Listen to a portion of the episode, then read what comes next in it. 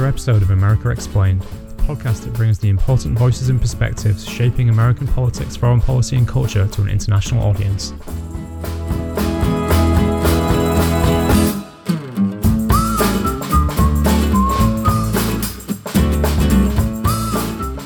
Welcome to this bonus episode of America Explained, and we're bringing you this bonus episode because it's a bonus kind of day. Yesterday, something really momentous happened in Georgia, which looks to have handed two Senate seats to Democrats in a victory which looked at long shot even a week or so ago, and it's certainly not something that I was sure was going to happen.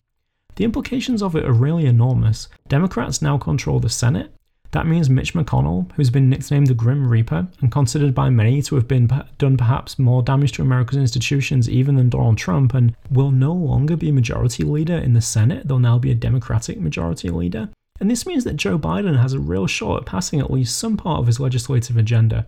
In this episode, which is going to be a short one, we're just going to break down really quickly the results and the implications of them for American politics. So, at the time of recording, we know for certain that Raphael Warnock has beaten Kelly Loeffler, and it looks incredibly likely that Jon Ossoff is going to notch a win over David Perdue by the time that ballots are done counting, which should be sometime uh, uh today, which is Wednesday in Europe. Warnock becomes just the 11th African American senator in American history the first ever from Georgia, and only the second from the South since the end of Reconstruction. As I explained in the last episode, Warnock is a Baptist preacher, he preaches at the same church at which Martin Luther King Jr. used to preside, and he's triumphed over, you know, relatively comfortably over Loeffler, who's a business-friendly Republican who took a Trumpian turn during the campaign, evidently hoping that sticking closely to Trump would help her, but it didn't. She still lost. And David Perdue looks to have lost as well. Jon Ossoff's victory over him is going to be a, a little bit closer, but it's also a really remarkable achievement for a 33 year old whose most recent job was head of a television documentary company based in London. So, how did this happen? Well, the first thing to say is that these were two really strong candidates. They worked very hard to get elected, they stayed on message, but they also benefited from outside forces. And the first of those is the really amazing work which has been done by Stacey Abrams, a Georgia politician who spearheaded efforts to increase voter participation among Georgians of color, African Americans, Hispanics, and Asians over the last decade or so.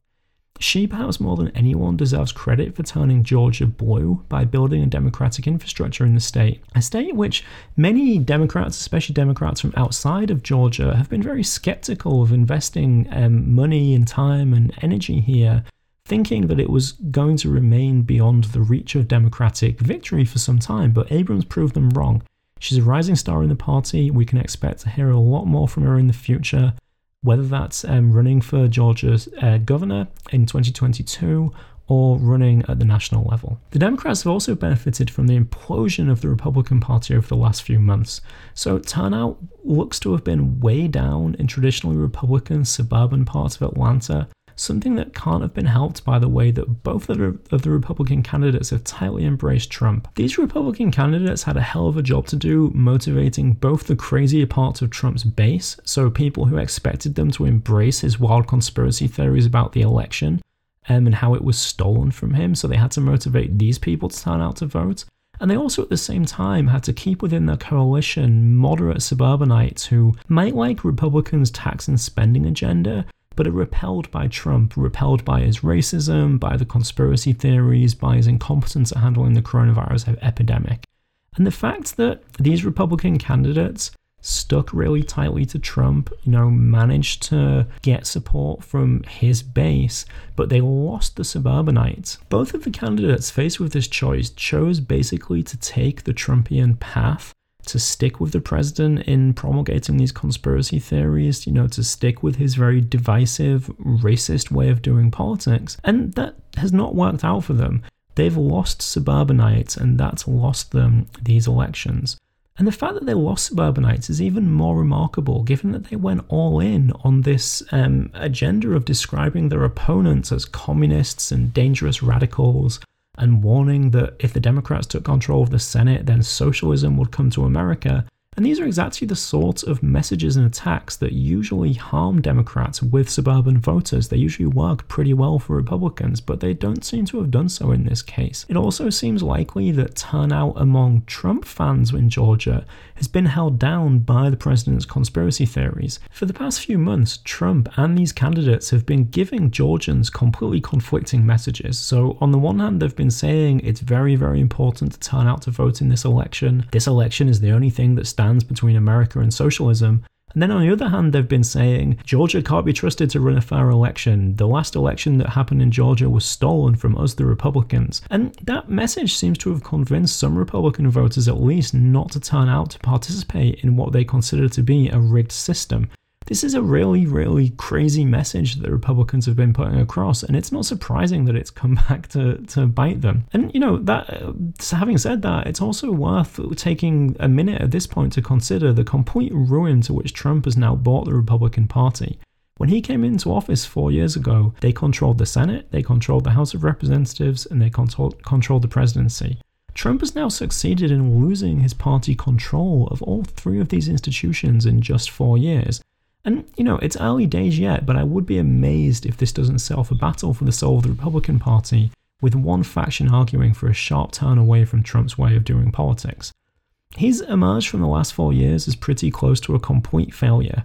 The things he's achieved, such as tax reform and appointing conservative judges, are things that any any conservative, any Republican president could have achieved these things. All you need is a warm body in the White House to get those things done. But all of the extra stuff that Trump brings, the drama, the conspiracy theories, the incompetence, and the overt racism, so in other words, everything that makes him uniquely Trumpy, have led his party down the path to electoral oblivion. There's no guarantee that the party's base, which is high on conspiracy theories about stolen elections and stabs in the back, is going to take this message away from the result, but they really, really ought to. This result also has big implications for Joe Biden. So the Senate will now be split 50 50, in those situations, that means that Kamala Harris, who's vice president, casts the deciding vote in, in any situation where the vote is split 50 50 down the middle. And this certainly creates a better environment for Biden to achieve parts of his agenda. The Senate has to do things like confirm cabinet secretaries, confirm judges, and that's now going to be much easier to make happen. But Biden still has a really thin majority, which is going to make it hard to pass transformational pieces of legislation. All eyes are now going to be on a small group of Democratic senators who have to win re election in red states. So the two most important are probably Joe Manchin of West Virginia and Jon Tester from Montana. Both of these senators are up for re-election in 2024 at the same time as the next presidential election, and they both come from states which Trump won by really big margins. And that means that they're going to be very wary of legislation which they consider too left wing, which might lead them to be rejected by their state's, you know, pretty red, pretty conservative electorate. That's going to give them an enormous amount of bargaining power to try and extract things from the Biden administration in exchange for their support. And it, but it also means that they might become the stumbling blocks, the things that stand in the way of big pieces of reform legislation being passed. An alternative scenario, something that, that might happen, is that maybe Biden would even be able to win over some moderate Republican senators to support some of his proposals. So people like Susan Collins, uh, Collins of Maine, um, Lisa Murkowski from Alaska. This is possible, but we also have to consider that the politics for them is very difficult. They could face primary challenges or they could face defeat at general election if they're seen as enabling Biden's policies. So we can't expect them to really get behind anything that's seen as too radical, too left wing. All of this being said, we can now expect Biden to pursue a more aggressive agenda than he would have done otherwise. We're going to wait to see what he does with this majority. His transition planning seemed to have been proceeding on the assumption the Democrats were going to lose both of these seats, but he's now going to be surrounded by people with great ideas for what to do with this majority. It's a particular challenge because moments like this are really fleeting. Um, you may remember that the last time Democrats controlled the presidency, the House, and the Senate at once was back in 2008. And what happened there was that Obama managed to pass an economic stimulus bill, which was very important because the country was experiencing the financial crisis. And just like it's important now because of the economic crisis caused by the coronavirus, And Obama then managed to go on to pass basically just one piece of major reform legislation, which was the Affordable Care Act, or as it's often called, Obamacare. Then he promptly lost control of Congress in the midterms amid a backlash against this piece of legislation.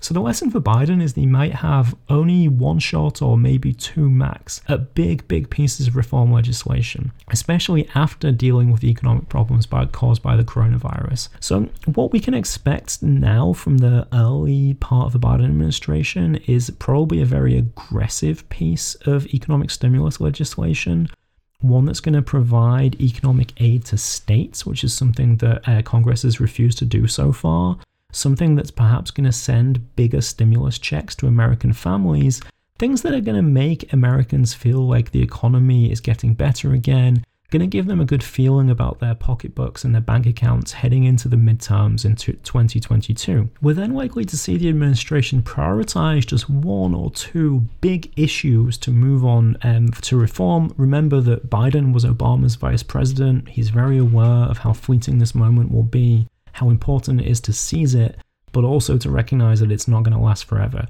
So, what exactly he'll move on is, uh, I'm tempted to say, anyone's guess. I think it's quite likely that he might move on legislation that aims to improve voting rights across America because that's something that will help Democrats in the long run. You know, it would be really great for them to go into the midterms in 2022 having expanded access to voting by striking down many of the unfair restrictions that exist in states that's something that's going to help to consolidate democratic power in the long run. Um, as well as you know just been the the right and the moral thing to do because in America in 2021 it should not be difficult for anyone to vote. So we're going to have to wait and see what exactly he moves on. We're going to be talking about it right here on America Explained, and I look forward to joining you again to do that in the future.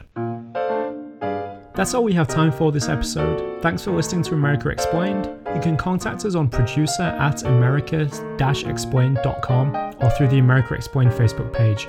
I'm your host, Andy Gawthorpe. Designer and advisor is Janice Killian. Music by Soundwave. America Explained is an APD media production. See you next time.